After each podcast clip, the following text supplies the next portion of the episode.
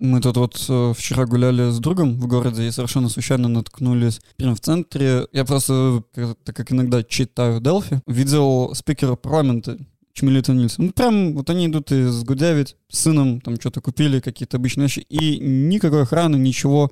Может, она где-то там в толпе прячется, конечно, но я такой...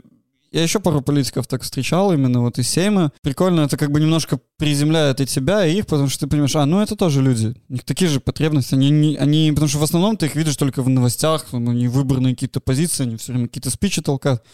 Но ты не задумываешься о том, что, ему там одежду надо сходить купить, там, или там... Они тоже так же ходят в магазин, так же по городу, в том же городе живут, где и ты, по тем же улицам ходят зачастую. Прикольно приземляющий момент. Я вот на уседу видел в своем магазине. Магазин ближайший к моему дому, в который я часто хожу, он просто туда казуально пришел и ходил вот по магазину, как обычно люди ходят. То есть сначала в мясо, потом в хлеб, в овощи. Для белорусских слушателей, которые не в теме, но уседа — это президент Литвы. Да, туда-обратно ходишь, не понимаешь особо, что там тебе надо. Вот, и он, видимо, с кем-то, с женой, может быть, на телефоне висел, и они выясняли, что им там нужно, с человеком, который был с ним на телефоне. Вот, это тоже был такой очень приземляющий момент, причем в магазине, который совсем рядом со мной, президент ходит просто так, мы между очень узкими рядами столкнулись друг с другом, у вас упали продукты, и вы начали... Мы пересеклись глазами. Да, дотронулись друг друга руками, типа, ты пытался ему помочь, он тебе. И понеслась. Нет, вот мы просто пытались разойтись между узкими рядами, и я такой, вау. Вот это да. В моей жизни такого никогда не было и, наверное, не будет. И здорово, потому что есть ведь эти чудеса Швейцарии, Норвегии, где такая политика, она везде, даже на уровне двора, когда люди выбирают себе старейшину, и они действительно занимаются вещами, они действительно собирают налоги, у них действительно социальная жизнь, в котором... Все присутствуют, в том числе и политики. Несмотря на то, что политики в Литве довольно открыты, это потрясающе коллерирует с тем, что они нахуй оторваны от пространства. Некоторые, не все, но некоторые политики, особенно их заявления. Как и везде. Да, но мы с тобой уже кусочком про это разговаривали. Я не согласен, что это везде. Кирилл привел в пример по Швейцарию, где политика начинается с самого-самого малого. И тогда, когда люди что-то решают, даже самое мелочное решение может долететь в парламент буквально за несколько дней. Иногда, если это что-то критичное, за несколько часов. И вот там представительная политика, она работает, потому что там, прежде всего, политика — это про то, что ты смотришь на людей, смотришь в основном вживую. Сейчас, может быть, с коронавирусом это как-то изменилось, но ты условного избирателя и своего кантона можешь знать прямо вот в лицо. Потому что вот у тебя есть человек, и ты ему прямо подотчетен. Там нету особо такой никакой системы, где политик мог бы раз в 2 года выпустить отчет, или знаешь, как там Мишустин перед Путиным сидит на созвоне и говорит, что мы за прошлый год там заработали столько-то, столько-то, или сделали то-то, то-то. Нет, это так не работает. Там в условной Швейцарии, или вот как, например, это сделано в Германии, выборщик приходит в администрацию, составляет акт с просьбой, и он там пишет условно: «Пожалуйста, разъясните мне, я обращался с таким-то требованием или с такой-то просьбой в рамках закона, прошли установленные сроки, я хочу знать, что было сделано». И в течение 21 дня, согласно закону, я не уверен, что это так в Швейцарии работает, но у них тоже есть там установленный срок, в Германии это 21 день. В течение 21 дня они должны прислать письменную форму с подробным перечислением. Мы торчали в командировке в Германии, и мужик, который владел бундерхаусом нашим, у него возле дома был очень раздолбанный асфальт старый. И он с ними воевал, а воевал он с частной компанией, которая занимается обслуживанием его улицы. И якобы там нужно было ждать какой-то очереди, пока они на соседних улицах перекладывают асфальт. Он пошел в местную администрацию, написал прошение, подождал 3 недели, и через 3 недели пошел спросить у них написать вот это заявление о том, что было проведено, как вы взаимодействовали. И когда выяснилось то, что администрация не взаимодействовала никак, там был такой кипиш. Во-первых, домой приехала полиция сразу. Полиция пришла и такая, типа, вот, мы получили обращение, то, что у нас есть там, это не преступное бездействие, вот есть какое-то административное бездействие, было обращение, мы вот сейчас составляем акт, мы проводим сейчас проверку. Полиция полностью отвязана от местной администрации, а местная администрация от полиции. Потому что различные институты гражданские, они независимы друг от друга. Вообще никак с собой не связаны. Хотя, казалось бы, и там исполнительная ветвь власти, но полиция идет прямо ебать местную администрацию. У вас есть налогоплательщик, который платит несколько тысяч евро в месяц за землю, на котором стоит этот бундерхаус. И у него не могут нормально подъехать в машины, хотя он вас просит уже по факту там 2 или 3 месяца. И при этом уже составил официальное обращение. И знаешь что? Они, я не знаю, как они это точно порешали, но компания, которая должна была обслуживать эту улицу, она на проектную работу наняла людей, то есть не для того, чтобы снимать своих людей, она взяла проектную работу и прислала людей из другой компании, которые сделали асфальт. Да это все порешалось, наверное, вот после того, как приехала полиция, за 3 дня. На 3-й день у нас была полностью переасфальтирована улица. Ты слышал про то, что улицу можно переасфальтировать за 3 дня полностью? У меня в Минске к подъезду к моему дому, по-моему, у тебя ямы, которые вот в горку идут, и до сих пор там есть. С моего детства. И они всегда там будут. Ну, надеюсь, что не всегда. Просто нужно бело-красно-белым баллончиком закрашивать. А не, блядь, тогда они ее просто разъебут. Привезут отбойные молотки. Не, привезут ОМОНовцев, они будут дубинками пиздить вот так вот. Асфальт. Помнишь, видос был, как в России где-то, там, в условной Уфе, чуваки снимали асфальт топорами. То есть сидит 20 человек и рубит топорами асфальт. Нет, не видел. Посмотри, просто это потрясающе. Это описывает Россию нынешнюю вот именно так. Вот эти асфальтные ситуации в России, они всегда такие комичные. 100 можно перечислить, как кладут асфальт прямо во время потопа, когда вся улица под водой, они просто туда хлэмс, весь этот асфальт скидывают под воду. А что с ним под водой происходит, уже непонятно. Или на снег.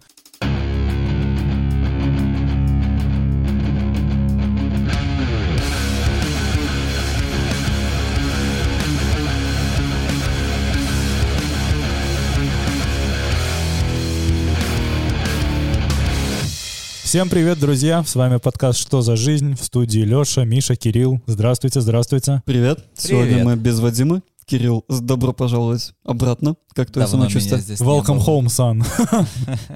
Как твоя болезнь? Рассказывай. Физически? Физически вот прям все хорошо. То есть, я полностью выздоровел, у меня нету никаких осложнений, я не кашляю, ничего. Но ментально я до сих пор не могу оправиться, и мне становится все хуже и хуже. То есть я закрылся дома на долгое время, естественно, потому что самоизоляция, такую болезнь я никому не хочу передавать. У меня полностью сбился режим сна, я просыпаюсь в 3 часа ночи, и до 10 часов...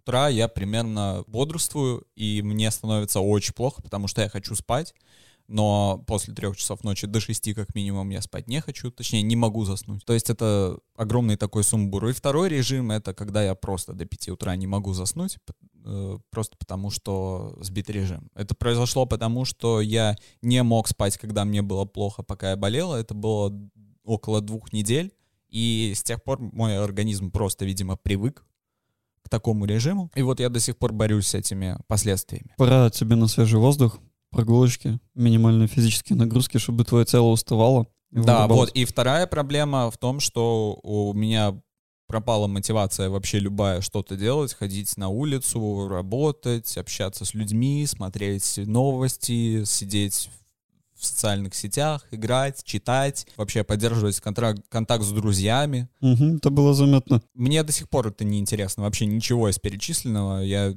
пока что не совсем понимаю, как продолжать жить дальше. Видимо, болезнь оставила какой-то странный подводный камень на моей психике или что-то вроде того. Вот, и я пытаюсь с этим разобраться. В общем, после болезни физически все окей, но ментально все вообще не окей. Это вообще-то не окей, это очко.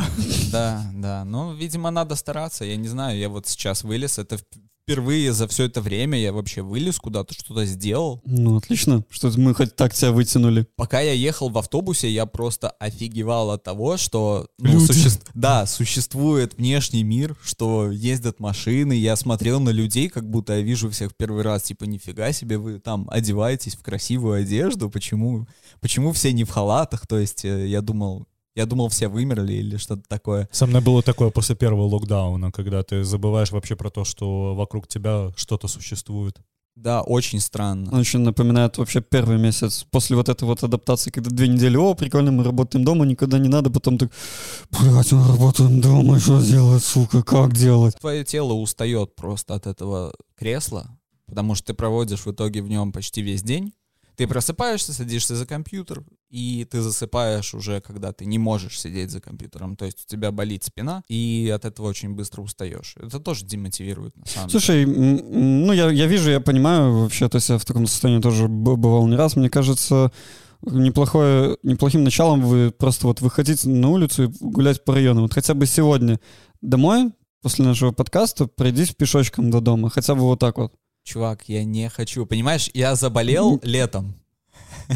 Я заболел летом, а отболел, когда уже все давным-давно испортилось, и как бы, ну, есть, конечно, просветы, но сидя дома ты никогда не узнаешь, хорошо на улице или слушай, нет, иногда... потому что у меня всегда задернуты шторы, у меня дома темно, вообще всегда, и у меня нету желания не открывать шторы, не проверять, как на улице, и то есть это лимбо, из которого не выйти. То есть ты можешь сказать человеку, у которого депрессия, не грусти, но это ничего не изменит. И вот то же самое, типа, человек, который не хочет ничего делать, ты говоришь ему, ну давай, сходи, погуляй, это все исправит. Я тебе категорически рекомендую обратиться к психотерапевту с этой проблемой, потому что то, что ты сейчас описываешь... Блин, у этого есть научный термин, я, если честно, просто банально его не помню. Это не социальное расстройство. Короче, это есть расстройство такого плана, и оно вызывается вот как раз-таки изначально болезнями и так далее и тому подобное, а добровольным или насильным отрезом тебя от социума.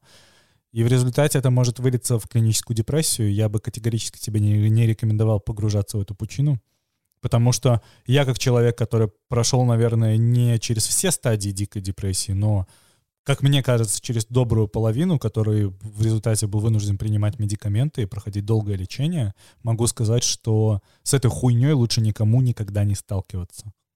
Именно поэтому или ты берешь себя сейчас в руки и начинаешь жить нормально, если у тебя получается самому себя вытащить, или, ну, с друзьями, разумеется, с социумом вокруг тебя, или обращайся к специалисту, потому что это нельзя запускать, потому что все начинается с проблем со сном.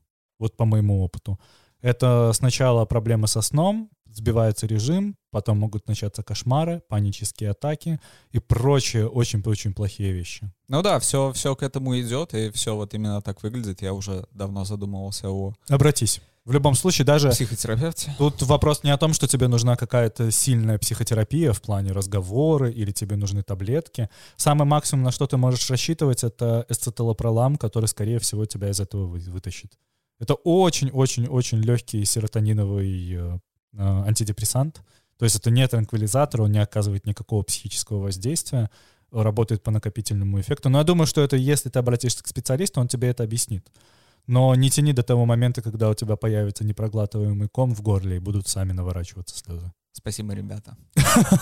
Удачи тебе. Не, реально, это хорошие... Мы, как всегда, начинаем с позитива. Это хорошие советы, которые я надеялся услышать после того, как, типа, презентовал проблему. То есть, ну вот... Я, по крайней мере, ее не скрываю. Мне кажется, это уже неплохо, да? Я не из тех людей, которые буду сейчас... Ну и в целом будут сидеть, утешать и говорить, что все будет хорошо. Я скорее из тех людей, которые возьмет за шкирку и просто тебя закинет к психотерапевту. Скажешь, что жизнь жестока, блядь. Ну, слушай... Это я и так понимаю, дружище. Согласно статистике, вообще любая психотерапия, она, во-первых, неприятна, во-вторых, в 80% случаях человека отправляют на нее насильно. Человек, у которого депрессия, и человек, у которого есть какие-то социальные расстройства, никогда в жизни сам не пойдет. Это то же самое. Ну да, представь, тебе нужно найти врача. Найти врача, кстати, достаточно сложно. Найти врача, записаться, позвонить ему, добраться до врача. Дождаться до начала приема, скажешь. Которого можно ждать и 1,5-2 месяца, да. А ты к тому моменту такой, ну в принципе не так уж уже и сложно, я уже вроде и привык. То есть это сложная схема, прям цепочки разных действий, которые по своей сложности вообще никак не совпадают даже вот с уборкой дома. То есть, если ты не можешь осилить это, то ну такую организацию ты точно не поднимешь, поэтому... Ну что, погнали к другим депрессивным темам? Министр финансов объяснит, почему вводят налог на недвижимость для владельцев квартир. По словам министра финансов... У нас есть, блядь, министр финансов вообще. Я вообще не в теме, если честно. Новость номер один. У Беларуси есть министр финансов. Да. Решение принималось для того, чтобы заинтересовать людей не уезжать из сельской местности и жить на своем месте. Цитата. Например, живут на территории районного центра 2 школьных учителя. Один из них в многоквартирном доме, второй живет в частном доме и платит налог на землю, пропорциональную тому участку, который занимает его домовладение. Может, оно и не очень большое, но соток 10 на землю. Платит налог за недвижимость.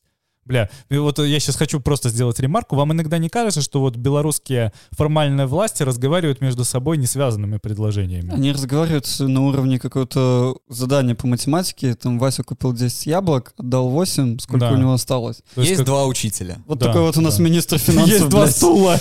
Да, да. Они разговаривают на уровне... Бабушек. Да, это те самые бабушки во дворе. Моя бабушка умнее, чем этот финансовый министр. Ладно, давайте вернемся просто к новости. Он платит налог на землю, бла-бла-бла. Если же он улучшает жилищные условия и рядом где-то переезжает в многоквартирный дом, то понятно, что налог на землю будет минимальный. Давайте вот все. Здесь на этом моменте новость раскрылась, потому что у нас вопрос в земле. У нас вопрос в бабках, в бюджете, да. Нам надо срочно бабок. Вот у нас есть условный человек, который, к примеру, живет где-то возле Чижовки, там есть большой частный сектор возле Чижовка-арены, которые очень сильно мечтают застроить давным-давно многоквартирными муравейниками. Конечно, и, конечно, еще гораздо выгоднее на месте, где стоит частный дом, на этих 10 сотках пиздануть 20-этажный дом, продать в нем условных 100 квартир и заработать несколько миллионов просто, по факту-то особо-то и ни на чем. В этом вся суть высотки. Ты берешь маленькое количество земли и...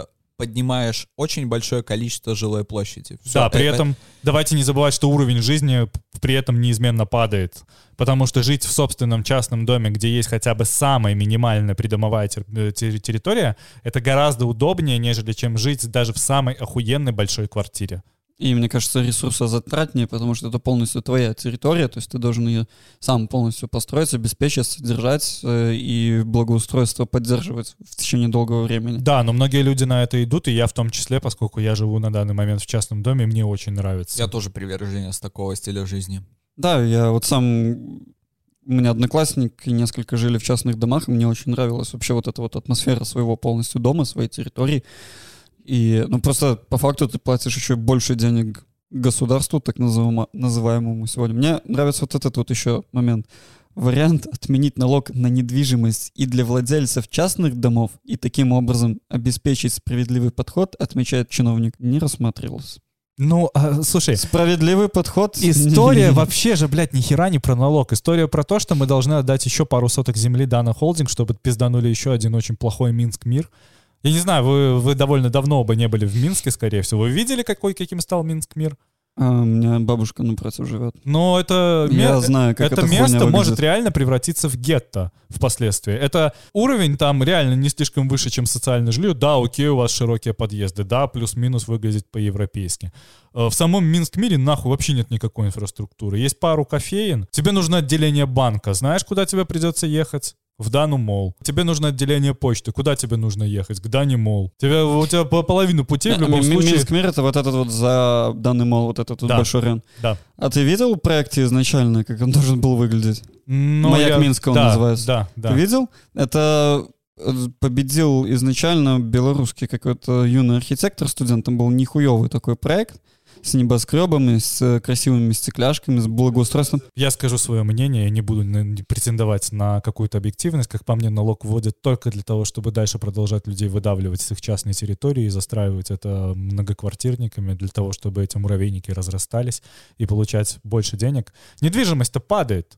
Недвижимость, это же по факту не актив, если ты ее не сдаешь постоянно. Если у тебя есть квартира собственная, особенно в муравейнике, это полноценный пассив.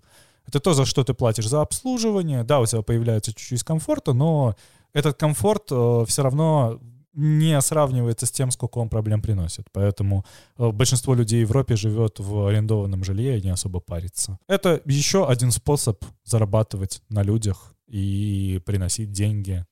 Да, когда вы не можете нормально построить экономику, которая будет сама по себе работать и приносить вам доход и людям, и государству, вы начинаете просто давить и выдавливать соки из людей максимально. Это все, о чем мне говорит эта новость. Издание EU Observer опубликовало расследование, рассказывающее о том, что европейские компании подозреваются в незаконных поставках оружия в Беларусь через Молдову в обход оружейного эмбарго ЕС. МИД Молдовы подтвердила, что случаи нелегальных поставок действительно происходили через их страну, а запретный груз был конфискован властями. Речь идет о чешской фирме «Чешская збройовка», словацкой XXEurope и венгерской Defunga. Вот тут интересно, XXEurope, естественно, найти в интернете вообще никак нельзя. То есть этот запрос в Гугле обречен на провал. Defunga — это компания в Венгрии, которая состоит от 0 до 9 сотрудников, и у них оборот 3 миллиона венгерских... чего у них там? Mm-hmm. Это немного. Одна игра в PlayStation Store, я вот знаю, стоит около 20 тысяч этих денег. Венгерских шекелей. Да, венгерских денег. Чешская збройовка, она опубликовала в интернете на своей странице пост об этой информации и опровергает все, что происходило, и пишет, что вот наше оружие точно никак наперекор санкциям не было экспортировано. А вот я помню, как я 10 августа 2020 года стоял с плакатами с фотографиями чешских патронов и гранат, которые разрывались на улицах Минска. И что-то, мне кажется, кто-то пиздил. У меня в Минске остались гильзы эти лежать, которые, когда на Кулешова был замес в одно из воскресений, у меня возле дома все было усеяно этими гильзами. Я тогда возвращался из Могилева, и ты заезжаешь домой, у тебя просто стоит кордон загородительный, как бы ты не можешь проехать никуда, и тебе дальше нужно идти пешком, и чтобы пройти, тебе нужно пройти через толпу ОМОНовцев. Вот моя безумная теория. У них под ногами все усеяно гильзами чешскими. В Беларуси очень много чешского оружия у государства. Моя безумная теория в том, что, это догадка, эти XXEurope и Defunga, они, по сути, не существуют нигде. То есть это явно компании, которые просто... Прокладки. Просто прокладки, да. Кто их может использовать, мне кажется, только чешская збройовка. Это страны, которые как раз рядом с Чехией находятся. Я, когда раскуривал этот вопрос при подготовке к подкасту, я сейчас просто хочу дополнить. У меня есть открытая страница, выписка из реестра юридических лиц по поводу XXEurope. Она существует. За 2020 год. У них общая растрата бюджета получилась, они отработали 2020 в минус 20 078 евро. Их собственный капитал при учреждении компании был 188 тысяч евро, а на момент 2020 года он снизился на 145 тысяч евро. При этом 23% от этой суммы у них заложено в банке. Их штаб-квартира, если посмотреть на Google картах, адрес, она находится среди каких-то реальных гаражей. То есть, ясно, это абсолютно классическая вот эта система, когда мы регистрируем фирму хуй пойми где и хуй пойми чем она занимается. Количество работников никогда здесь не было зарегистрировано. То есть в течение 2020-2021 года источник в виде статистического управления не дает никакой информации о том, что хотя бы один человек был официально трудоустроен в XXEurope. Ну вот так и получается, что чешская збройовка ничего на самом деле не делала, зато есть вот эти две прекрасные компании, которые максимально подозрительные. Я бы хотел положить ложку меда в банку дегтя, конечно. Те люди, которые пострадали физически от этой амуниции, все мы помним фотографии разбитых лиц, просто расколошмаченных кусков мяса на людях. В итоге многие из вот этих пострадавших белорусов, благодаря давлению и усилиям белорусской диаспоры во время коронавирусной пандемии в Чехии, в давлении на правительство и в том числе на Министерство здравоохранения, вывезли по программе Медевак вот этих людей на реабилитацию и лечение именно в Чехию. Вот такой вот еще интересный аспект. Кстати, я хочу заметить, что чешские власти не впервые подозреваются в реэкспорте оружия собственного производства. Власти или частные фирмы? Но, слушай, абсолютно непонятно на данный момент. Знаешь почему? Потому что, например, вот у них был очень замечательный случай, довольно легко гуглится. Компания зарегистрирована на Виргинских островах, на левого человека, который занимается закупкой не амуниции, а комплектующих к амуниции. И эти комплектующие к амуниции переправляются в Мьянму. Хотя в результате туда приезжают готовое оружие. И почему чешская компания, которая вроде как частная, работает по государственной лицензии, продает на Виргинские острова по факту в офшор оружие, подумай, блядь, какой сюр. Вообще сюр в том, что оружие производится, продается, чтобы убивать людей. Нет, это, кстати, не сюр, это вполне себе живой бизнес, просто со стороны чешской власти есть сплошная дыра в законодательстве по поводу продажи оружия третьим лицам. Вот представь себе момент, чтобы Америка начала продавать куда-то в офшорную зону документально хотя бы оружие. И если это всплывет, ты представляешь, сколько людей выступает за запрет ношения оружия в Америке? Дофига. Вот именно. Примерно, ну, почти половина общества, да. Там сейчас идет большая конфронтация, и ну, просто вот давно идет. Для Беларуси нету такой проблемы, потому что оружие от населения полностью отрезано формальной властью, но при этом почему-то... Вот это же абсолютно история, знаешь, африканская. Тогда, когда внутри Беларуси оружие либо не производится, либо почти его нет, но почему-то по народу стреляют европейскими пулями и из европейского оружия. Вообще-то есть оружейное эмбарго в этом случае. И есть санкции, но оно продолжает поставляться, и мне, если честно, кажется, что диаспоре пора давить не на то место, а на то место, что нужно вводить санкции против подобных компаний, запрещать им либо торговать на внешний рынок за пределами Евросоюза. В Евросоюзе есть четкий регламент торговли оружием. Еще... Нельзя просто так взять и купить оружие. В смысле, ты не можешь создать компанию, вложить в нее капитал, чтобы она начала покупать у Чехии оружие, если она находится в еврозоне. Да, просто что еврозоны, у Евросоюза нет нормальных инструментов по отслеживанию применения санкций. Ну да. Именно поэтому как бы Америка в применении санкций гораздо эффективнее работает, нежели чем... Ну, у них больше в этом история опыта, чем в ЕС. Они условно новички. Ну да, вспомним Кубу, пожалуйста, которая живет под санкциями Америки условно. 70-х, 60-х. Да. Ну, тот политический режим на Кубе, который есть, в принципе, он находится под санкциями всегда. С того момента, как бы красные пришли на Кубу, в принципе, Куба никогда хорошо не жила. Осуждаем. Ну, единственное то, что я уверен, что европейское оружие дальше будет всплывать в Беларуси, потому что бизнес есть бизнес, к сожалению, и очень многим людям в Евросоюзе абсолютно насрать на то, что происходит в Беларуси, как нам насрать на то, что происходит, к примеру, в Северной Корее. Мне вот, кстати, интересно, а если бы это европейское оружие выплыло бы в Северной Корее? Я понимаю, что мы бы об этом никогда не узнали, но вот представим ситуацию, что условно The Insider выпускает статью, что условно там чешская збройовка и збройовка или словацкая XXEurope просто перепродает оружие в Северную Корею. То что? Слушай, ну были же похожие ситуации, когда всплывали типа всякие Мерседесы, Фольксвагены, что на них катается Ким Чен Ын и вся его там делегация по Северной Корее, и задаются вопросом, а как они там оказались? Товары общей категории, которые можно перевозить на самолете. Нет, они находились в санкциях. То есть вот это вот тоже входило в санкции, в санкционный список. Там вообще Северная Корея, она обстелена со всех сторон. Абсолютно. Ну, там вообще полная блокада. И в итоге оказалось, что туда просто завезли из Рашки. Да, вполне возможно. Мне кажется, что если санкции какие-то будут применены, создадут прокладку в России очередную и будут вести через российскую границу.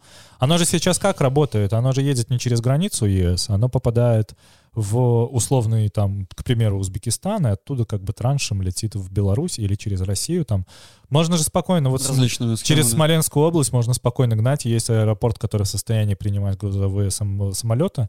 Нагрузить один грузовой самолет оружием и переправить его изначально там из условной там Чехии в Смоленскую область, а оттуда на Борисовский аэропорт, чтобы оно дальше поехало траншем и начало развозиться по частям вообще без проблем. Единственное, что вот меня вселяет вера, то есть, как понятное дело, что с этим сейчас оружием ничего в Беларуси не сделают, но мне кажется, что в сегодняшнем дне политической воли какие-то расследования внутренней в ЕС проводить ее больше, и что в итоге мы получим какие-то прецеденты, когда они начнут внутренне расследовать вот эти вот утечки оружия и будут... какие-то суды, наказания для тех людей показательные, которые, может быть, к чему-то приведут, но на сегодняшний день не больше этого. Мне кажется, это максимум то, что мы можем рассчитывать. Да, у России оружие завались. Это чисто принципиальная тема здесь сейчас. То есть это про лицемерие. Если это разрешится, да, круто, а если нет, то... Но я мало верю в такой исход событий, потому что Чехия, опять же, страна с небольшим рынком экспорта, помимо леса, условного металла. И оружия. Не смогут продавать в Беларусь, будут куда-то еще продавать. Нет, просто они будут продавать дальше в Беларусь через прослойку. Через российскую прослойку, через европейскую прослойку, через Африку. Вот, ну, там Беларусь нормально представлена в Африке. Вот Беларусь там ведет добычу золота и... В Мьянме, как оказалось, да, ценных металлов. Ну, вот как бы через Мьянму. Беларусь-то занимается реэкспортом оружия в ту же Мьянму. Тоже без проблем. Это же... Они же занимаются реэкспортом вот этого постсоветского оружия, которое много осталось на территории СССР. И в Беларуси много завозов, которые типа до сих пор производят детали, составляющие, а там же и танки, и все эти калашниковые и прочее, они нужны условно снабжение деталей. И вот мы нащупали тонкий момент, где Беларусь очень похожа на Чехию. Это история про sustainability. Вместо того, чтобы списывать и покупать новое, ты просто чинишь старое. Это что, да, scalable solution? Да. Алексея Навального сняли с учета как склонного к побегу и поставили на учет как экстремиста и террориста. И я, когда прочитал в первый раз эту новость, у меня появилось только одно в голове. Российская власть решила показать наглядно, что такое фраза «те же яйца, только в профиль». Я вообще, когда эту новость прочитал, я дикарнул. Я даже не знаю. Но в любом случае Алексея Навального теперь не будут проверять каждые пару часов. Не, подожди, по-моему, это типа одно включает другое. Нет, когда ты экстремист и террорист, тебе и ты не склонен к побегу. Когда ты склонен к побегу, там логика заключается в том, что тебя должны приходить там каждые 2 часа проверять, снимать на видео, и ты должен представляться там заключенный такой-то, такой-то, присутствую там в колонии, что-то в этом роде. И, собственно, ему не давали так нормально спать вообще, в принципе. Uh-huh. И он же боролся долго за то, чтобы мы отменили этот. То есть как бы жизнь Навального стала чуть-чуть проще, когда он стал террористом, да? Да, экстремистом. Но, с другой стороны, Алексея приравняли к условной Хизбалле, исламскому государству. Кто там еще? Список террористических организаций. Ты забыл одну потрясающих, хороших парней из Афганистана, с которыми можно вести дела. Талибан, точно. Да, которые, о которых у нас будут потом еще новости. Вкратце взрывают и убивают людей, создают батальоны смертников. Видимо, Алексей Навальный своими четверговыми эфирами взрывал чьи-то жопы. Да, самый, блядь, вероятный вариант. И кто-то очень сильно пострадал. Он подрывает нам коллектив, все на нервах ходят, все психуют. Мы не можем так работать. А вдруг и мой дом найдет? Прикинь, они типа сидят и просто не могут друг с другом работать, потому что все на нервике, и, ну, полностью весь рабочий процесс, вся коммуникация рушится.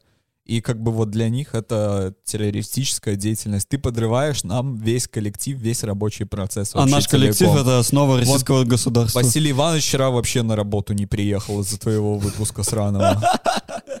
Я сейчас расскажу небольшой инсайт. В тот момент, когда были протесты в августе, еще не наступил сентябрь, Навальный начал ходить, говорить по белорусской повестке, то есть он там пришел к Нехте, высказался по поводу... Они же вели еще на Навальный лайв отдельные прям лайв-стримы. Да. И в чем дело? Тогда белорусские пропагандисты, я не знаю, как правильно... Можно вообще понять... Есть такое понятие, как белорусские пропагандисты? Там просто все настолько стыдно, что, блядь, даже... Агроведущие? Да. Они всерьез готовились к тому, что Навальный может выпустить расследование против Лукашенко. И всерьез рассматривался вариант того, что нужно будет выпускать какой-то видеоответ, и у них был ступор, какой видеоответ ему сделать.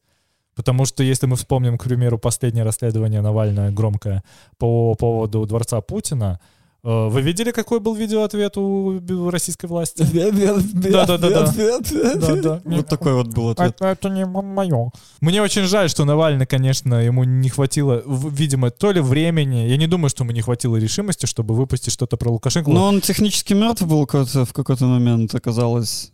Да. Типа, ну, ему было немножко не до этого, мне кажется, вообще всем им там было не до этого в тот момент. Но я имею в виду то, что никто из ФБК этим, конечно, не займется, потому что это не зона ответственности России, и им не особо интересно выпускать про Лукашенко. Но они бы, знаешь, они бы могли сделать расследование по поводу того, типа, посмотрите, куда мы, блядь, сливаем наши деньги. То есть еще хуй с ним мы кормим пенитенциарный аппарат, хуй с ним мы кормим Росгвардию и прочее. Мы там даем деньги Чечне, условной Кадырову, потому что... Ну, про все вот это у них расследование Медведева да, не так они есть. Они наши друзья. Но вот если бы выпустили полноценное расследование, куда именно уходят российские деньги в Беларуси, у кого в карманах они оседают, мне кажется, очень многие из российского истеблишмента могли бы, во-первых, возмутиться, во-вторых, удивиться. Потому что некоторые вещи... Ну вот ты знаешь, сколько... Мне кажется, они и так все знают. Ты знаешь, сколько датирует Россия в Беларусь? Да хуя. Ну, примерно, я знаешь, по пол ВВП, наверное, каждый год. Где-то больше, где-то меньше, но если брать так общее среднее за все 26-27 лет с момента такой непосредственной дружбы между Россией и Белоруссией, выходит так, что Беларусь для России почти всегда является автономным регионом, в который они постоянно датируют деньги. Если мы вспомним финансовый бум 2007-2008 года в России, это самое наилучшее время, так то же самое в Беларуси. Потому что я помню себя в 2008-м, мне там, я зарабатывал, работая на рынке 15 тысяч рублей, мне этих денег хватало для того, чтобы потусить с друзьями, попить пиво, сходить на концерт, и еще у меня оставалось на оплату интернета дома. А я зарабатывал 15 тысяч рублей в день. Хотя за эти 15 тысяч можно было жить всю рабочую неделю в тот момент. Вот тебе совершенно другая Беларусь, у которой были какие-то финансы. Хотя если смотреть по времени, наш-то золотовалютный резерв и общая экономика, и ВВП, они что не особо и просели с того времени. На 5 миллиардов всего. Все, я не могу эту сумму осознать. В любом случае, возвращаясь к новости. Да, да. Алексей Навальный теперь сможет хотя бы нормально спать. Ну да, хотя бы так. Это то, чему мы радуемся, видимо. Но это все начало нового дела, скорее всего. Я думаю, что его будут обвинять в терроризме, в создании экстремистской группировки. Нет, они же уже обвинили. Да, но я имею в виду то, что там маятник еще... будет раскручиваться дальше. Они объявили о том, что они это дело там то ли заводят, то ли начинают расследовать. Ему еще дополнительно 10 лет сверху хотят накрыть, потому что так-то по вот этому объявлению, ну, по этому делу Евроше, которое уже было закрыто, и он уже отбыл все там наказание. И срок давности по нему прошел? Да, и они его вновь приоткрыли, и за него, собственно, посадили формально. Даже по вот этим вот формальным всем посадкам он должен выйти был бы в следующем году. То есть эти 2 года они там уже прошли бы. Конечно, они не хотят его выпускать обратно. Да, пришьют по-любому. Это ж буря в пустыне, он же не будет сидеть на месте. Потому что... Он и сейчас в тюрьме не сидит на месте, и его вот эти месседжи все равно долетают. Я могу объяснить вообще, почему российская власть так поступает, потому что дать изначально 2 года это не так громко, как сразу дать 10 лет. Да, постепенно. Это ошибка, кстати, Лукашенко в том плане, что он Бабарике сразу всадил 12 в плечи. И если бы изначально Бабарике дали 1,5 года, каких-нибудь условных, после этого под конец 1,5 лет возбудили бы еще одно уголовное дело по, не знаю, отмыванию денег, призывам к свержению власти, всему чему угодно. Не было бы вот этой триггерности такой большой. Эффект был бы меньше. Кстати, триггер был на самом деле не такой уж и большой, потому что именно на политический протест мы уже не надеемся, потому что политический протест, он... Я не могу сказать, что он проиграл, он просто эволюционировал в сопротивлении. Это женщина. Да, и я думаю, что она окажет впоследствии решающую роль при этой битве. Мне вспоминается какой-нибудь там, скажем, Нельсон Мандела. Например. Вот любой большой революционер отсидел большой-большой срок. И после этого пришел к власти. И после этого стал президентом. В любом авторитарном режиме. Я, если честно, забыл, как зовут человека, который в «Солидарность» возглавлял. Лех Валенса, да. Он же впоследствии стал президентом Польши. И, в принципе, мужик... Вот это классическая ситуация революционера, когда он отсидел там сколько-то там энное количество лет, от 5 до 10, и после этого превратился в почти что национального героя. Мы же недавно обсуждали, где там случился военный переворот в какой-то африканской стране. Я сейчас не вспомню название этой страны, но там же тоже было, что все вот эти вот политически репрессированные оппозиционеры, и в итоге после смены режима хунты, они сами приходили потом к власти и становились новыми авторитарными лидерами, и потом опять все было у них там по кругу. Но там другая история. Хочу, кстати, напомнить, что Навальный изначально имел довольно праворадикальные взгляды. Опять об этом. Да, и возможно... Слушайте, если бы Навального пустили к власти раньше, вот представьте, выиграл бы он в условном там 2008-2010 году, я не помню, когда они были в России, выборы, и он бы стал на тот момент президентом, не прошедший вот весь этот репрессивный путь, у него все шансы как минимум в 50% было бы превратиться во второго Путина. Он же и мэром пытался пойти. Да, да. Поэтому как хорошее вино. Да, Навальному нужно... Он настаивается, да? Я уверен, что история с Навальным закончится только если его убьют, но тогда из него можно будет сделать икону, как это сделали с Немцовым. Конечно, икона не слишком большая, но во всех оппозиционных кругах почитаемая. С Навальным бы получилось гораздо громче, зря они его решили травить. Я вот, кстати, давайте чуть-чуть сделаю такой хот-тейк. Почему власть так боится пускать оппозиционеров? Почему бы Навального не было бы пригласить как независимого эксперта в мэрию, который бы громко гавкнул на YouTube-канале? Потому что он бы не пошел на это. Мне кажется. Нет, они решились бы своей власти в один момент. Я говорю про условный 2009. 2009 тогда он не был для них угрозой. Но, слушай, тогда можно было рассчитать угрозу. Не нужно быть семи пядей во лбу, чтобы рассчитать, что условный человек, который обладает харизмой и уже занимается своим медиапространством... Тогда был Медведев, тогда было более немножечко по-другому общество воспринимало все. И тогда была такая условный расцвет, а потом товарищ Владимир Владимирович решил, что типа, не, дай-ка я вернусь, стану императором. Спизжу Крым. Да, спизжу Крым, и вообще буду опять... президентом всей Руси. Ну, самая простая, самая базовая причина. Путин никому вообще не доверяет, и, людям со стороны нельзя попадать в эту систему. У меня есть... Которые еще тебя критикуют, имеют противоположное полярное мнение, и считают, что ты как бы преступник, тебя надо иллюстрировать, посадить, и ты вообще убил кучу людей. Но если убрать Путина и его странные замашки с тем, что он никому не верит, предположим, что его нет, любой нормальный человек в этой системе в минуту поглотит все внимание народа, на себя. Всю популярность станет у руля. Очень потому легко что у Путина со временем просто исчезла любая харизма. Если ты посмотришь на Путина 2000-х, который кричит то, что террористов нужно мочить в сортирах, и Путина, который сейчас пытается справиться с пандемией, это жалкий дед, а не сильный лидер, вокруг которого все должны сплотиться, как это любит говорить российская пропаганда. Да, конечно, такая слабая позиция не терпит конкуренции. В чем вообще мой хот-тейк заключается? Вот, к примеру, белорусский сценарий.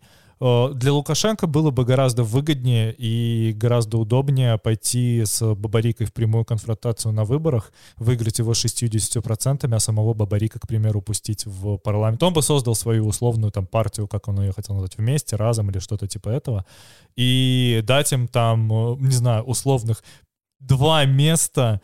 Только... Я тебя здесь прерву. Понятно, к чему ты ведешь. Яиц бы у них не хватило, да, конечно, но на самом деле... Потому что у Лукашенко ты в этом сценарии воспринимаешь его как нормального человека, а во-вторых, ты думаешь, что Лукашенко тебя не боится и может пойти с кем-то на компромисс. А он не идет на компромисс. Он нахуй в оба вертел из Москвы. Да. Я вообще не понимаю, зачем он его слушает в этом плане, потому что вообще какой-либо дальновидности в режиме Лукашенко ее нет. И В авторитарных режимах нету дальновидности, мне кажется, потому что они стараются жить... им надо сохранить власть и удержаться здесь и сейчас, и вот завтра. Что будет послезавтра, через неделю, через месяц, через 30 лет, поебать. В авторитарных режимах нет дальновидности. Давай вот сейчас с тобой возьмем вот это за... А как же Китай? Да, вот, я только хотел сказать. Есть китайский пример, который вполне себе живет. Дальновидность режима заключается в том, что они могут контролировать экономику, помогать ей расти. Государство не вмешивается в экономику, а только ей помогает на определенных опорных точках. Если экономика растет вверх, режим почти что... Да, только в случае Китая в каждой куске коммерции есть государство в любом. Да, и при этом рынок свободен, на секундочку, я хочу напомнить. Да, они владеют в большинстве своем долями почти в каждой компании для определенного давления. Но рынок в Китае свободный. Как, допустим, покупают просто некоторые...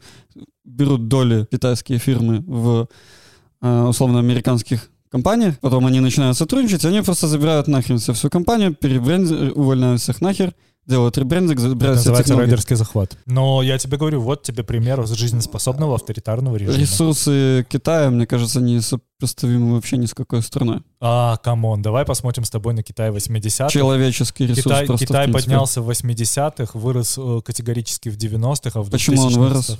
Почему? За счет того, что они начали работать с рынком. Советский Союз умер, Китай решился... Они начали работать на международной арене, пошли инвестиции из других стран. Да, ну это типа, это и есть дальновидность. Да, да, да. Типа мы будем работать с экономикой, потому что если экономика будет хорошая, то нас невозможно будет свергнуть. С нами будут все считаться. Ну, а теперь Китай входит в Совет по правам человека. Место, блядь, где есть расовая сегрегация и людей уйгуров отселяют в отдельные районы, куда просто так не войти. Место, блядь, где летают полицейские дроны, входит в Совет по правам человека. Я хочу напомнить, что Катар входит в Совет по правам женщин. Абсолютно авторитарное государство, которое держится только за счет нефти. У России есть эта возможность быть таким государством, они просто недальновидны. У Беларуси есть рынок сбыта. Своя мафия олигархическая, им нормально. Да, им важно это удержать и все. То есть, если мы будем смотреть на это, то у них нету консенсуса даже с самими собой. То же самое, как в белорусском истеблишменте нету никакого консенсуса. Именно поэтому у Навального больше всех вариантов того, что он может выйти и впоследствии стать президентом России. Именно поэтому у Бабарика есть такие варианты, которые по факту самые популярные в Беларуси политик. У кого ты не спроси, Бабарика знают даже самые отбитые лукашисты. И у кого не спроси, большинство из людей, которые хоть как-то о нем слышали, относятся к нему либо нейтрально, либо позитивно. Ты не можешь найти широкую прослойку населения, которая была бы четко, структурно настроена против Бабарика. Даже если бы они не имели аргументов. Есть 3% прослойки. Ну, я так называю. Да, да, да. Есть везде, всегда, во всем. Да, это, но смотри, это люди, которые приближены к государственной машине. Это не рядовые работники, это не офисные работники, которые работают в условной налоговой инспекции. Это люди, которые, вхожи почти что в высшие круга, потому что от этого их зависит чистота их портков и целостность их задницы. Да, это религия такая. Да. Вот этим заниматься. Но в целом, если ты возьмешь корреляцию по... в целом, если ты экстраполируешь мнение, оно больше положительно-нейтральное, нежели чем нейтрально-злое.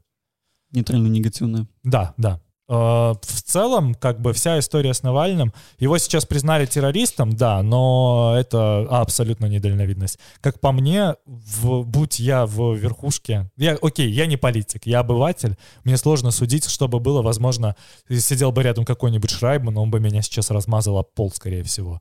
Но с Навальным легче взаимодействовать и держать его в узде, нежели чем... у него бы были какие-то полномочия. Навальному можно было бы дать денег на ФБК, чтобы он расследовал мелких чиновников. Ну да, выпустил бы он заявление против, не знаю, Медведева условно, он вам не Димон.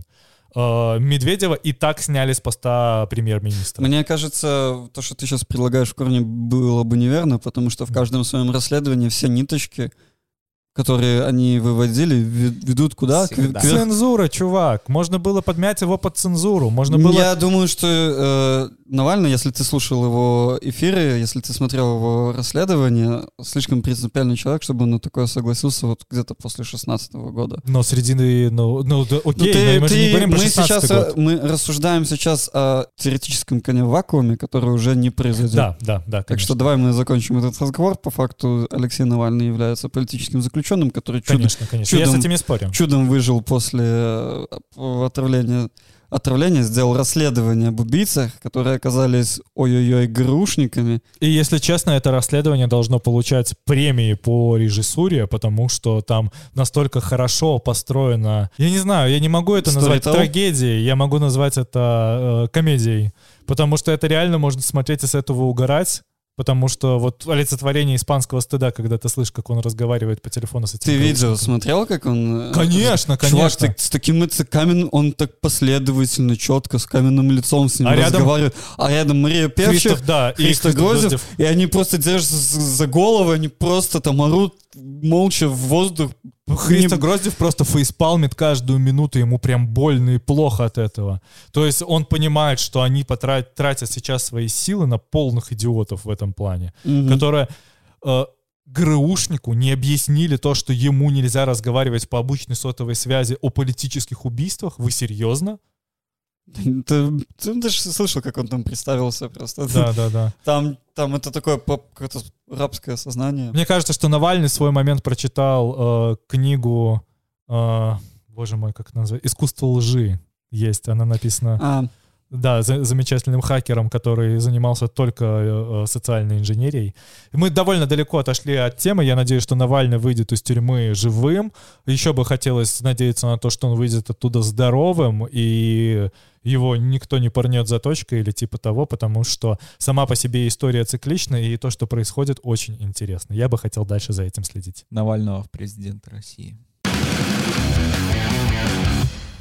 В общем, дорогие слушатели, следующая новость, она нигде не публиковалась, потому что это пришло от моего, так сказать, анонимного источника на неделе. Мой источник работает в одной фирме-подрядчике, которая занимается менеджментом и техподдержкой Google Ads, и они иногда фильтруют новости, ну, как бы это в их обязанности, типа, фильтровать рекламу, которую бустят через Google Ads.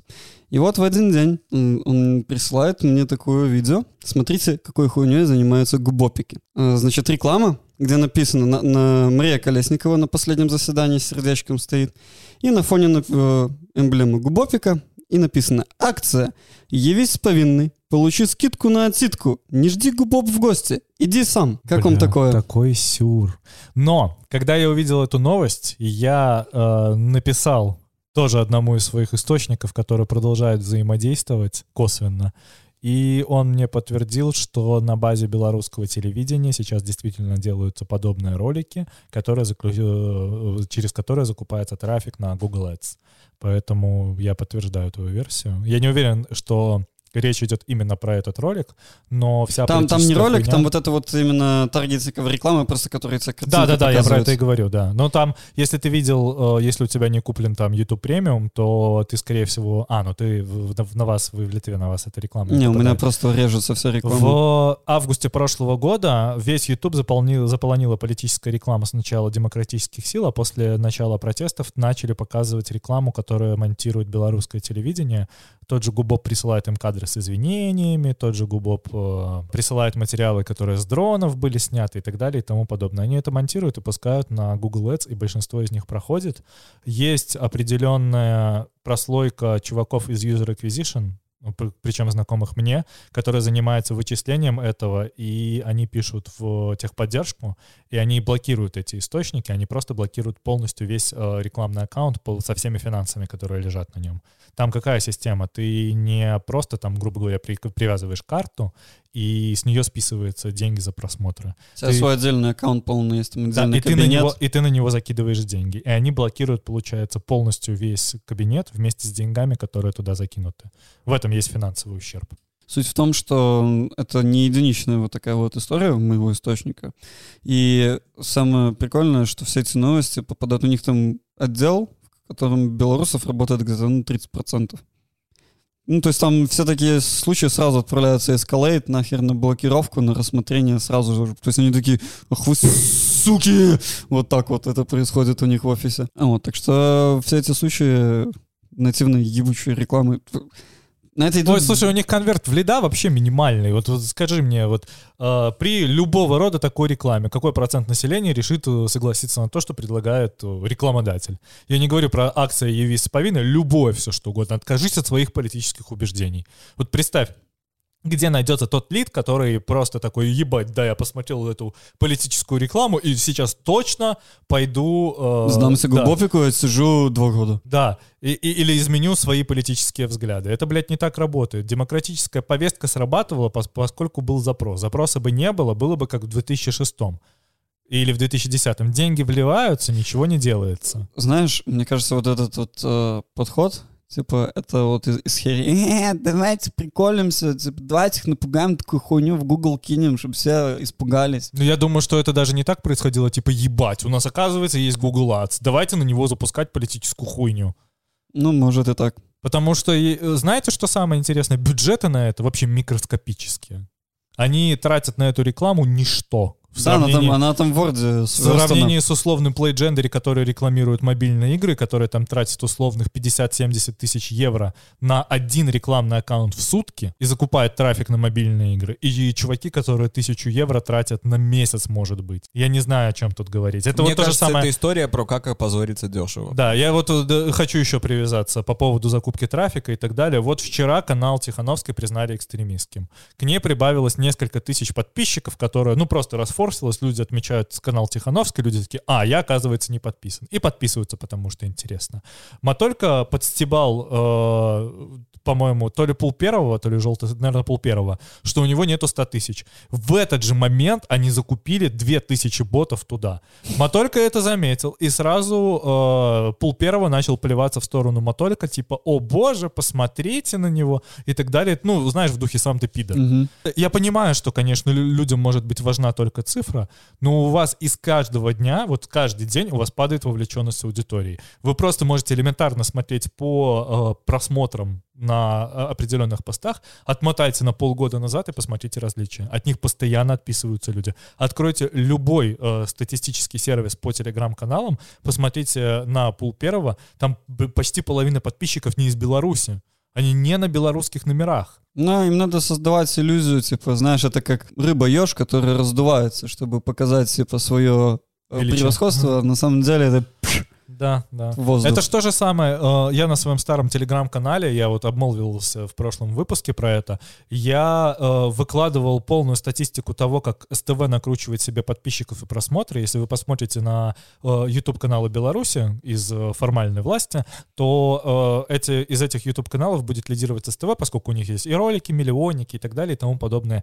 Я рассказывал полную схему, как они закупают этих ботов и через что. Они его на тот момент покупали через, наверное, самый дерьмовый сайт, который называется AdmiFast. Они просто заливали туда условное количество, я не знаю, там 10 тысяч евро в месяц и закупали эти просмотры. Ну, у них каждый месяц, если мы будем смотреть по Social Blade, у них прибавляется ровное количество подписчиков по сей день.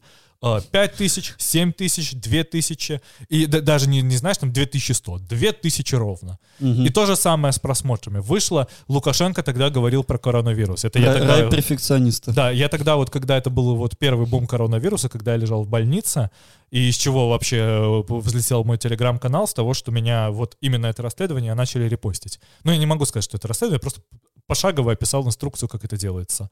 И вот Лукашенко говорит про коронавирус, у него в 13:00 167 просмотров, а в 14:00 100 067 просмотров. Они просто взяли, докупили 100 тысяч просмотров и такие, ебать, у нас есть ролик просматриваемый. Ничто из этого никогда не попадает в тренды. Ничто из этого никогда не попадает в рекомендации. Они, блядь, все находятся в теневом бане. Так это то же самое, что и у Russia Today, и у Симонян, как они на Ютубе накручивают там все через порносайты, всю эту херню, все эти просмотры, подписки и прочее. Там все бета-фермы, бета-отство, это уже... Я хочу просто вспомнить при этом спасибо Еву, которая свои ролики выводила совершенно по-другому в топы. Они через сайты, где показываются пиратские, ну там, аниме, например, всякое такое, прероллами пускали, ставили плеер Ютуба и блокировали его на 30 секунд. И тебе нужно было сначала включить YouTube-видео на 30 секунд, чтобы у тебя разблокировался нормальный плеер. У тебя живой пользователь смотрит это, и кому-то это нравилось, и он приходил на канал «Спасибо Еву» и смотрел там условный «Медведев и Путин». То есть они не в состоянии даже сейчас построить такую систему. Не только потому, что рядом нету айтишника или условного маркетолога, который это объяснит, а потому, что люди не понимают различия, в чем различие тысячи реальных просмотров и 100 тысяч купленных. Потому что над контентом надо работать, должна быть идейность. Потому что к человеку на стол попадает папка только с голой статистикой. Такая пятилетка по подпискам, вот так да, вот назовем да, это. Да. Медицинским учреждениям подарили уже списанные автомобили. Глава Гомеля торжественно подарил медикам списанный автотранспорт силовиков. Передача автотранспорта была проведена как торжественное мероприятие, на котором присутствовали первые лица Гомельского горисполкома. Открываем как бы мусорку, но с красной ленточкой, как всегда. Вот это вот, да? Из тех же реалий. Там были автомобили УАЗ-450, «Газель», один Крайслер, УАЗ-2107, 2115. Это «Волга». Это, в общем, я просто провел небольшое исследование и посмотрел, что за машины были. Там пошел, прогуглил автомобильные ряды. Это «Жигули», это «Лада» не «Калина», а предыдущего там года, 2005 года. Так о, да, на вот да, эти вот галимы. Там были «УАЗики». Которые еще в старом дизайне.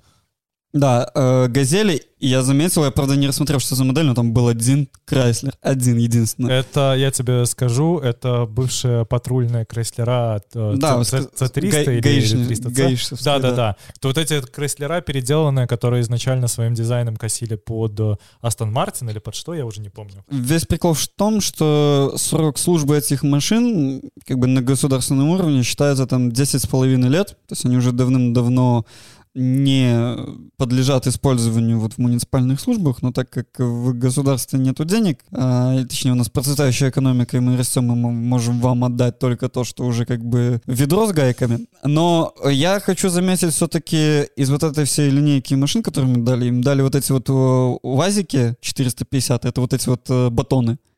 Нормальная тема вообще, вот, да? Вот эта машина, то есть она... Я слышал много разных историй про эти машины, но у меня есть с этой машины определенная вообще история.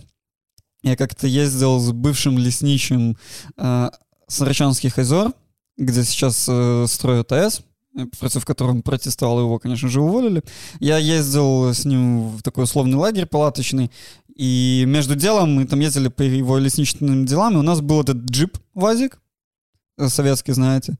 Я на нем ездил когда-то. Вот, и мы... Это, блядь, это ужасная машина. Да, это вот... пиздец. Это... И мы поехали куда-то в лес, и мы, короче, застряли в таком склоне, внизу склона, в болотистой местности. Мы, не смогли оттуда выехать. И приехал этот УАЗик, просто через это болото... Проехал через это болото. Там вышел такой... толстый мужик с таким криком, он зацепил, ни слова не сказал просто, сел обратно в машину, давил педаль, мы ничего не делали, этот ВАЗик вытащил из болота, просто как ни в чем не бывало. И уехал во свояси, да? У меня с этим ВАЗиком есть история. У меня есть знакомая, чей муж купил эту буханку, и им нужно было срочно уезжать в Смоленск по работе, а в этой буханке накрылась помпа, она начала течь, и нужно было эту буханку догнать там просто буквально, может, 2 или 3 километра в Могилеве до автосервиса. И он мне оставил ключи и попросил перевезти эту буханку. А я без прав, без всего, конечно. Угу. Я сел за руль. Я умею водить в целом. Типа, даже, наверное, временами нормально. И я поехал. А мы, получается, находимся на районе, если люди из Могилева знают. Короче, нужно было с частного сектора на Фатино перегнать в другую часть частного сектора на Фатино к человеку, который это все будет ремонтировать. Блять, я заебался. Это просто пиздец. Это не машина. Я не знаю, что это. Чтоб ты понимал, машина была, по-моему, 2008 года, и при этом в этой машине уже были дыры прогнившие, через которые можно было видеть асфальт. И вот такие, вот именно эту машину, скорее всего, перепрофилируют под... скорую помощь или что-то такое. Это, это уже ужасно. Типа 10,5 лет прошло, нам уже небезопасно на этом ездить, в муниципальных органах, но вот медицинская сфера полностью, им нормально. То есть у нас медицинская сфера прогнила, так нам надо еще и прогнивший транспорт. Да. А как можно было хорошо сделать отношения? На самом деле? Вы представляете, как хорошо можно было сделать? Можно было взять эти машины и подарить школам, чтобы старшеклассники учились ездить на машинах. По стадиону. Да. И спокойно бить можно. Пусть они их сами ремонтируют, пусть они их сами бьют. Они уже списаны, у них уже прошел срок. Вот и ДОСАФ их сдать надо было. Да, и все. У ДОСАФа хватает машин, на самом деле. Они прекрасно себя кормят. Просто... Уроки труда стали бы намного интереснее. Мне бы было интересно копаться в механике, я думаю. Слушай, что, условный трудовик или физрук не может научить людей ездить на машине? По-моему, научиться просто ездить вот так вот на сцеплении по кольцу какому-то условному, по стадиону, вообще без проблем. Вот у меня, я рассказывал, у меня было несколько корпусов в школе, и везде было, на самом деле, место, где можно было бы хотя бы с одной машины так делать. Вот у вас никакого популизма, ничего не надо. Вот у вас есть готовое решение. Да, и никто бы ничего не сказал. И в результате бы, слушай, можно же шагнуть дальше, между школами объявить конкурс о восстановлении. Тюнинг УАЗиков. Да, вот у нас есть, точнее, раньше была потрясающая вторая школа в Могилеве, которая занималась, она была художественная, которую я закончил. Можно было бы расписать пиздато эту машину. Можно было бы, не знаю, переобтянуть салон. Вариации для действия, их очень дохера. А еще бы мы в результате получали школьников, которые понимают, как устроена машина и как на ней ездить. Все. Но, видишь, это полезное действие. Да, нужно обязательно совершить бесполезное действие для нашей... Да. Этого просто не происходит. Просто эти же машины, я думаю, что вы со мной согласитесь, у того же Минздрава их невозможно пустить сразу в эксплуатацию. В них или вкладывать деньги и пускать в эксплуатацию, серьезные деньги на каждую машину, при, там, не знаю, условной стоимости, там, предположим, не знаю, сколько они стоят, там, 2000 евро на машину, 1000 евро стабильно в нее тогда нужно будет вложить, чтобы она продолжала ездить, да, хотя бы некоторое время. Если не в два раза больше, чем стоимость. Минздрава этих денег вообще ни хрена нет. В условиях пандемии это особенно. Насизы у них на тот денег. Выглядит, конечно, как плевок. С другой стороны, если бы эти машины подарили условным школам, кто-то бы начал кричать, почему вы их не подарили Минздраву. Но экономически это нецелесообразно, вау-эффекта это не производит, поэтому новость такая себе. Ну, типа, поржать только если над этим. И посочувствовать. Да, и, да, но скорее поплакать. Посочувствовать врачам скорой помощи, которые... хорошие врачи, адекватные, те, которые хоть как-то пытаются спасти белорусские жизни в современных реалиях. Им только нужно посочувствовать, да. Их не ценят. СК возбудил очередное уголовное дело в отношении политиков Светланы Тихановской и Павла Латушко по статье 382 УК РБ «Самовольное присвоение звания или власти должностного лица». Это вот, знаете, есть в этом нечто такое вот странное, когда власть возбуждает против своих оппонентов по статье, которые, в принципе, нужно судить их, да. А что это они? А что это они? Это мы. Да не вы фашисты. Да, это не вы фашисты. Это мы фашисты. Это мы лукашисты. Представитель СК Сергей Кабакович заявил, обвиняемые в нарушении требований Конституции Беларуси создали псевдоорганы государственной власти, управления и представительства Республики Беларусь за рубежом. Здесь пока что поставлю новость на паузу.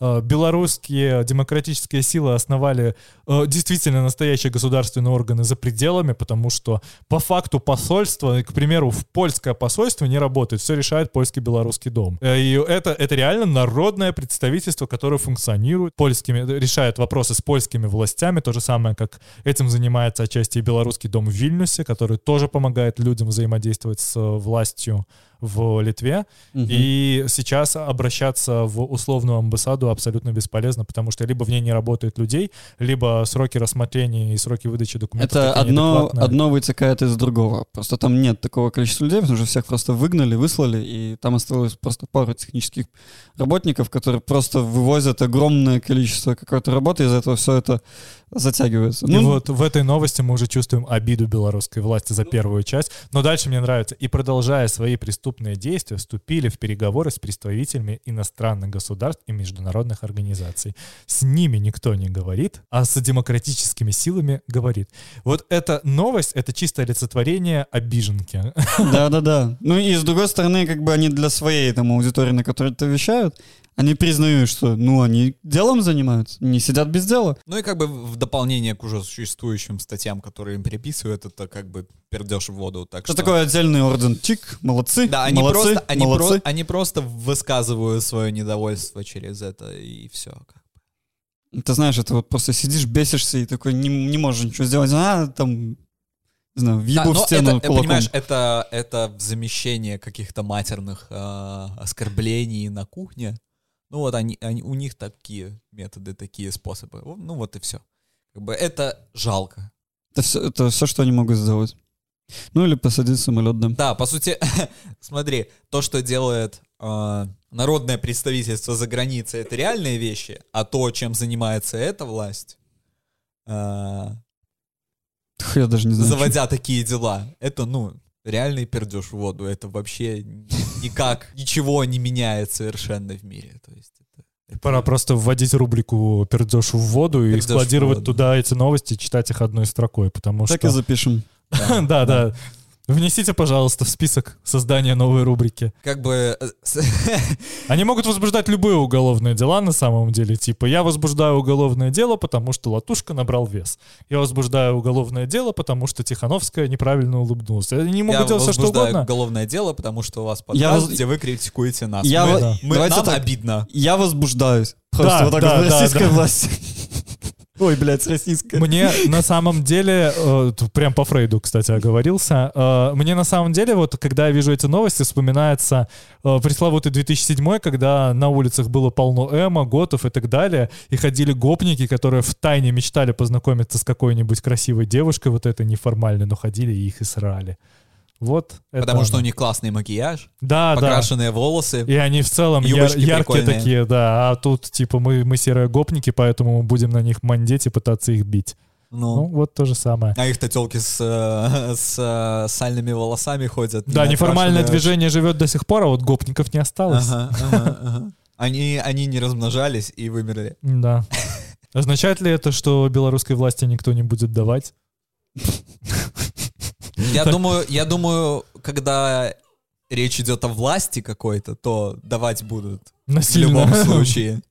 Либо брать, либо давать, либо брать в любом случае будут, к сожалению. Отличный прекурсор пердежа в воду. Такой высоко философский вопрос, на самом деле. Точнее, вот что есть обсуждение. Смысл твоей жизни? Говно. Говно, естественно. Говно есть смысл нашей жизни. По заявлению бывшего начальника Интерпола Беларуси, полковника милиции Александра Петрана. Мне кажется, говно есть смысл нашей жизни. Это также надо вводить новую рубрику, касаемо всех новостей и сливов из белорусской, в скобках, правоохранительной системы. Не, я реально задумался в этот момент. То есть, ну вот вспомни, обычный день в офисе, да? Ты сидишь, делаешь свою работу. Кто-нибудь подходит, какой-нибудь там Андре, да? И говорит, ну... Да это говно какое-то, чувак. Такой, блин, да, я весь день делал какое-то, высирал говно.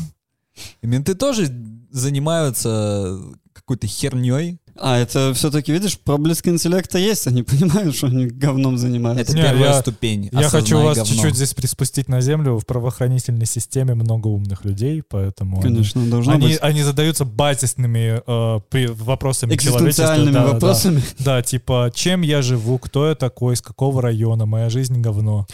Вся цитата, я просто еще раз хочу это повторить из уст Александра Петрана, звучит так. «Говно есть смысл нашей жизни. Всю жизнь мы высираем говно». Из говна мы появились, в говно мы уйдем, там, типа... Я с ним солидарен. 7 раз отмеря, жизнь все равно говно. Я думаю, тут дальше нет смысла что-то обсуждать. Это просто... Шатаут к новой рубрике. Лучшего названия мы не могли придумать. Если гора не идет к Магомету, то Магомет говно. Речь идет о горе говна, да? Да. Знаете, вот раньше мемас был такой, где переделывали все пословицы, типа 7 раз отмери, а 8-й иди нахуй. Ну вот, короче, мне вот это напоминает. У меня ощущение, что, блядь, вот такие сливы, они просто, они мемы собираются делать или что? Ну если они не сделают, то мы сделаем. Да. Я даже не знаю. Мемы становятся сложнее и эволюционируют во власть. Я думаю, они бы еще что-нибудь интересное добавили, если бы знали, что этот разговор попадет как бы. Хорошо, что они не знали. В публику. Хорошо, что... Не, конечно, хорошо, что иначе мы таких прекрасных первых просто не услышали бы. Я представляю, как у них дико сжимается очко тогда, когда это все сливается. Ну, то есть, ну, вот представьте, насколько им страшно на данный момент. Это же одна из самых таких базисных, ужасных вещей любого человека. Тогда, когда подробности твоей личной жизни, такие как разговоры, начинают вытекать куда-то. Тут все же даже, на тебя смотрят, даже тогда, когда кто-то что-то слышал и передает в качестве слуха другому, тебе очень неприятно. А тогда представь, ты с кем-то беседуешь в личной беседе, а здесь беседа явно личная, хоть и по должностному телефону, но она явно носит...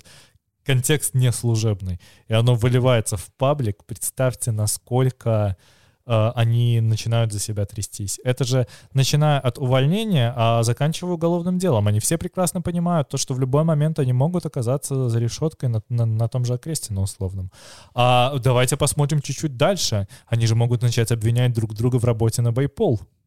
Потому что, если мы вспомним предыдущий слив, где... по-моему, опять же, разговаривал директор Интерпола. Да, там про Интерпол было тоже. Да. А также, следуя философии вышеуказанной. Да. Они просто говорили, что каждый второй на данный момент в правоохранительной системе готов стучать в байпол. И я уверен, что они говорят правду, потому что в этом плане они подозревают всех. Потому что на данный момент силовики стоят в той ситуации, что или мы чуть что будем сотрудничать с новой властью, или мы отправляемся в тюрьму, а для того, чтобы сотрудничать с новой властью, наверное, на всякий случай нужно что-нибудь подслить. Да, надо заработать себе кредит. Да. Как не иллюстрироваться? Вот, типа, чуть что, я работал в стане врага. Я сливал информацию, да. Я был агентом под прикрытием, Я выполнял преступные приказы, но только потому, что я хотел лучшей жизни для нас всех. Сейчас будет тонкая отсылка. Это как Снейп с Волан-де-Мортом. Мы живем в мире Гарри Поттера. Always. I always was for Democrat. Блять, ладно, нет. Здесь должна быть интеграция какой-нибудь лингва лео или что-то. Да-да-да. Ой, опять эти блядские карты. Окей, Беларусь и Россия могут не утвердить 28 союзных программ 4 ноября. По словам информированного дипломатического источника, издания «Коммерсант», весь пакет интеграционных документов могут не успеть подготовить к утверждению руководителями государств. Цитата. «Это довольно большой объем межведомственной работы, и в срок стороны рискуют не уложиться. То есть темпы интеграции снова могут замедлиться, чем бы это не объяснялось». Никогда такого не было, чем блядь, и вот опять. Вот не знаем, в чем проблема, интересно, ребят, но вот у нас, ну, это, короче, все очень сложно. Он называет происходящее интеграционным долгостроем. Союзному договору больше 20 лет, но до конца он все еще не выполнил. Знаете, что мне это напоминает? Вот в Вильнюсе есть стадион, который тоже долгострой, ему там уже 300 хренлионов лет, и его так и не достроили, его в итоге в Великом княжестве Литовском начали строить, да? По программе замков вот. Все говорят, что это стадион, на самом деле это древний литовский замок. В общем, его так и не достроили, и вот уже думают, как бы сносить, и там целая куча денег нужна, чтобы это сносить. Вот, что мне это напоминает. Блядские интеграционные карты. Это как же опять пердёж в воду. Ну вот, бля, ну настолько пустое. Мне иногда, вот знаете, поскольку мы работаем в информационном пространстве и постоянно сталкиваемся с новостями, мне вот я сижу и думаю, блядь, ну вот ну, реально смысл нашей жизни — это говно. Потому что, ну, я вижу все эти новости, и на самом деле они, блядь, просто расходуют буквы на них. А вы вспомните, как месяц назад было небольшое напряжение, подиспугались, когда, ну все, согласовали эти интеграционные карты, все. Ну нет, оказывается, опять какая-то хуйня вылезла. С каждым новым витком эта хрень все больше и больше набирает обороты какой-то сумасшедшей шутки просто. Мне кажется, гражданин Лукашенко является уже мастером практики верчения на хую всех этих союзных интеграционных карт вместе с Владимиром Путиным. Мне кажется, он мог бы книгу уже написать на этот счет. Ну или хотя бы снять 15-минутное YouTube-видео. Слушай, глядите, вот тут мы зливаемся. Я бы с удовольствием почитал книгу Александра Лукашенко, написанную в кулуарах тюрьмы, о том, как Джордан Белфорд, который написал «Волк с Уолл-стрит», находясь в тюрьме. Да, как он вообще... А Netflix поэтому снимут кино. Крыса, снимиги. Бля!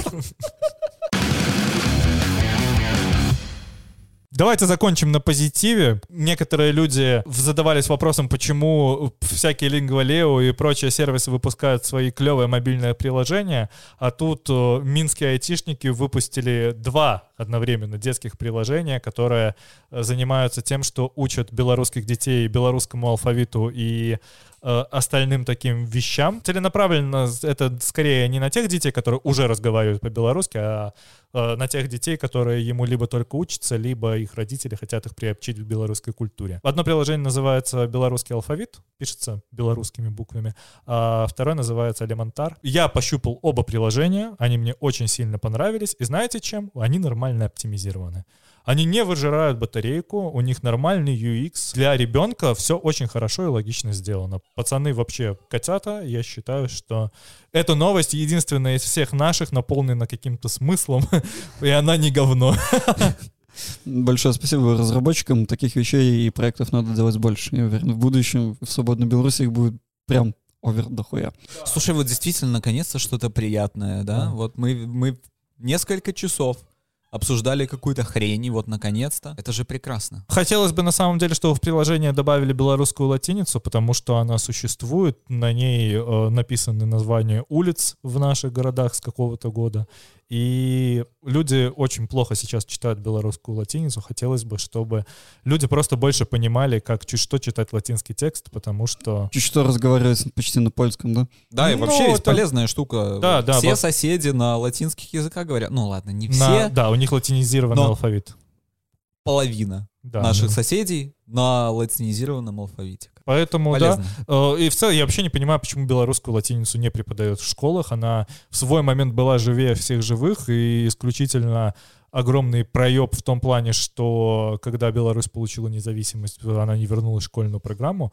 Окей, кириллица, да, я согласен, базис, ее можно и, скорее всего, даже нужно оставлять. Но просто как бы забивать на пласт культуры — это неправильно. Пожалуйста, давайте изучать белорусскую латиницу, пользоваться ей в письме, и все будет хорошо. Даже Собакин на фоне говорит, что это надо делать. Да, он плачет об отсутствии белорусской латиницы. Большое спасибо, дорогие слушатели, что нас слушали. С вами был подкаст «Что за жизнь». В студии были Михаил, Кирилл и Алексей. Подписывайтесь на все наши возможные каналы, если вам хочется. И если не хочется, слушайте нас без подписки. У нас есть прикольный телеграм-чатик. Пожалуйста, залетайте туда, мы всем отвечаем на вопросы. С недавних пор наши подкасты также есть и в ВК-подкасте. Можете слушать нас там же, а также присылайте ваши анонимные вопросы при желании в нашу анонимную воронку в Google Доках. Все вы можете найти в нашем телеграм-канале. Да, там вообще надо залогиниться через свой имейл, но мы не получаем даже имейл, поэтому не беспокойтесь в этом плане. Вы можете срать нас как хотите, без проблем. А еще у нас появилась новая серия подкастов «Вот подкаст». Первый пилотный выпуск уже доступен. И там мы говорим тет-а-тет о разных вещах, о жизни. О том, что нас волнует. Всякие штуки. Да, без политики. Там нет без политики. Там нет никакой душной херни. Ну нет, душной херни там много. Да ладно, мне интересно слушать. Большое всем спасибо. Пока.